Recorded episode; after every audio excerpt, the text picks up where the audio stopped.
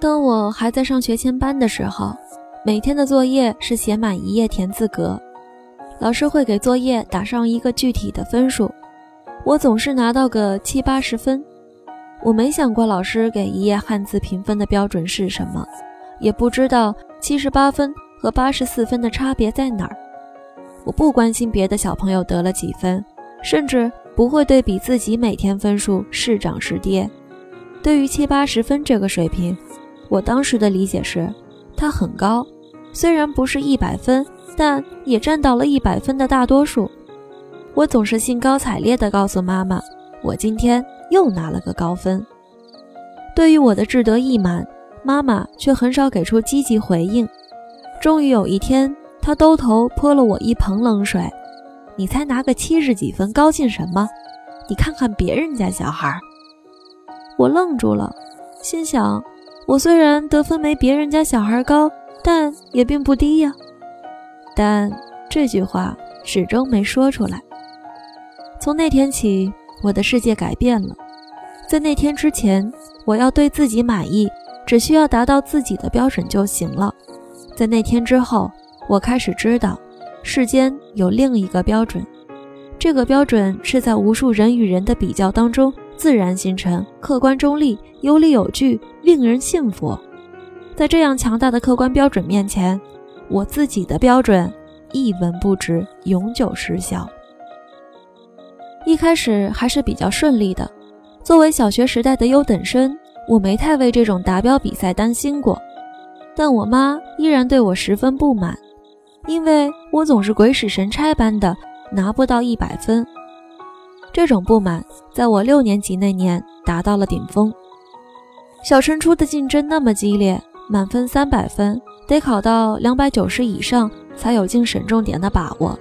全班第五、第六这种名次，实在让家长睡不着觉。然而，我每次数学考试总是九十五、九十六、九十七、九十八，连九十九点五都考过两次，但就是考不到一百分。没有任何一分是因为不会而丢掉的。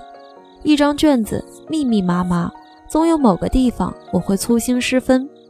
我至今记得有一张九十九点五的卷子，我因为忘了在解题之初写一个“解”字，而被扣掉零点五分。如果是在小升初的考场上，这可能导致我与省重点失之交臂。妈妈那么希望我考一百分。我也完全有能力考一百分，每次我都无限接近一百分，但就是没有一次真的考上。这看起来像是故意，事实并非如此。我从未故意做错任何一题，但另一方面，我也确实无法在考试中提起精神、集中注意力。早早做完了卷子就趴着发呆，绝不会检查一遍。我当然也想考个一百分，但。只是想想而已。学前班时代那个无论拿多少分都对自己很满意的卢十四，本质上似乎从未改变过。为这件事，我妈骂过我无数次，甚至有一次我考了九十六分，我妈抄起一根长竹竿打我，把竹竿打断了两截。我同学看到之后，赶紧跑去告诉老师，卢十四要被他妈打死了。老师匆忙赶下楼来制止了我妈。现在想来，在我妈打骂背后是一片束手无策。她有办法让我做习题、背课文、记单词、晚睡早起、不看电视，但她无法替我考试，无法让我提起精神去追逐一百分。在一次痛骂中，我妈问我：“你到底有没有自尊心？”这个问题实在难以回答。我当然不能说自己没有自尊心，但如果我说有，那么他接下来一个问题必定是：那么你的自尊心体现在哪儿？是呀，如果我真的有自尊心，为什么不努力考一百分呢？学前班时代我就说不出口的那个回答，如今自然更加说不出口。我虽然没考一百分，但也并不低呀。但我当时考虑的。并不是如何给出一个技巧的答案，这个问题真的刺痛我了。我扪心自问，在考试的时候，我总是那么背懒，完全没想过自尊这回事儿。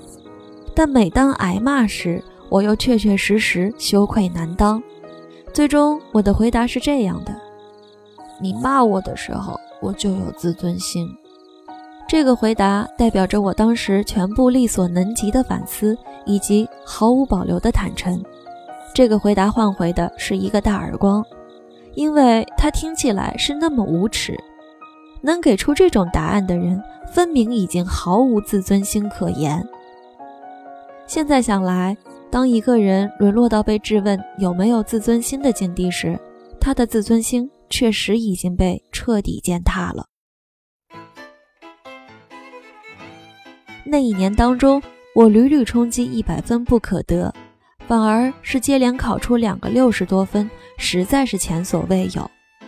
在这两张试卷中，我魂不附体，做错了全部四则运算。六年级终于结束了，在这一年中，我收获了一双近视眼，达到肥胖标准的体重，以及足以考上省重点的两百九十一分。我整个六年级只考出过三次一百分，其中两次留给了小升初考场上的数学和英语。这对小学时代而言是一个戏剧化的结尾。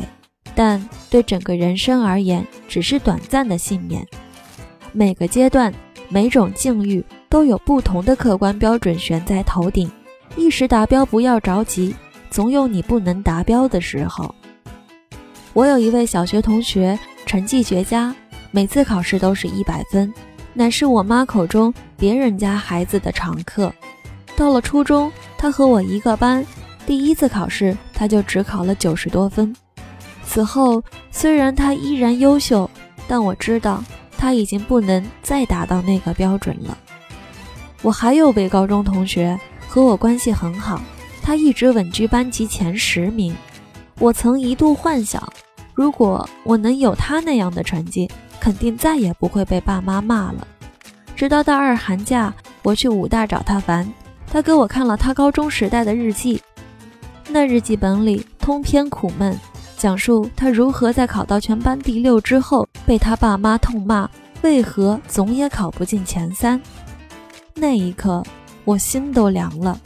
我意识到自己之前的想法多么可笑。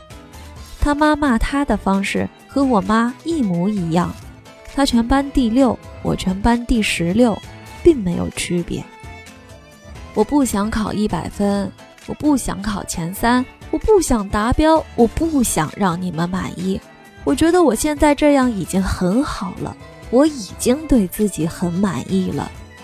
哦不，怎么能这样说？怎么能这样想？怎么能这样做？你还有自尊心吗？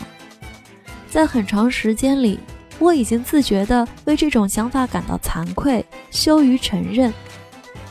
第一次听医师乐队的那首。放了我，我就被一句歌词震惊了。但是我不想有啥子出息，这难道不是严重的政治不正确吗？诉说青少年苦闷的文艺作品那么多，那些苦闷的少年总是说：“我有我的追求，他们不理解我的理想。”总之，那个少年可以不认同别人强加给他的理想，但必须要有一个其他的理想。诸如，教练，我想打篮球，或者是我是要成为海贼王的男人。这个其他的理想可以离经叛道，但必须和他所拒绝的那个理想同等远大，同等有出息。唯有如此，他的反叛才能够显得理直气壮，有资格分庭抗礼。但医师居然说我不想有出息。既不接受别人的理想，也没有自己的理想，这样的自甘堕落，即便是文艺作品里的叛逆少年，也不好意思说出口吧。我不想有出息，这句歌词时不时萦绕在我耳边，总是让我既羞耻又兴奋。当年妈妈问我有没有自尊心，我无言以对，而如今，每当生活中出现类似的责问，我都在心中默默回答一句：“没有。”你有自尊心吗？没有。你有上进心吗？没有。你有责任心吗？没有。你有担当吗？没有。你是男人吗？不是。到底想不想有出息？不想。这些责问是羞辱，一旦你因此感到羞耻，你就输了。这些责问是圈套，一旦你对这些问题加以承认。对方就会要求你给出与之相符的表现，这就像《万万没想到》里的情节。我叫你的名字，你敢答应吗？答应了就会被吸进玻璃去。但如果你答一声不敢，责问者的如意算盘就落空了。咦，你不按牌理出牌呀？老子为什么要按你的牌理出牌？那个学前班的卢十四吃了你们的毒苹果。已经沉睡多年，我要让他苏醒过来。他手举一份也不知道是七十分还是八十分的作业，兴高采烈，蹦蹦跳跳，没出息的样子，从未改变过。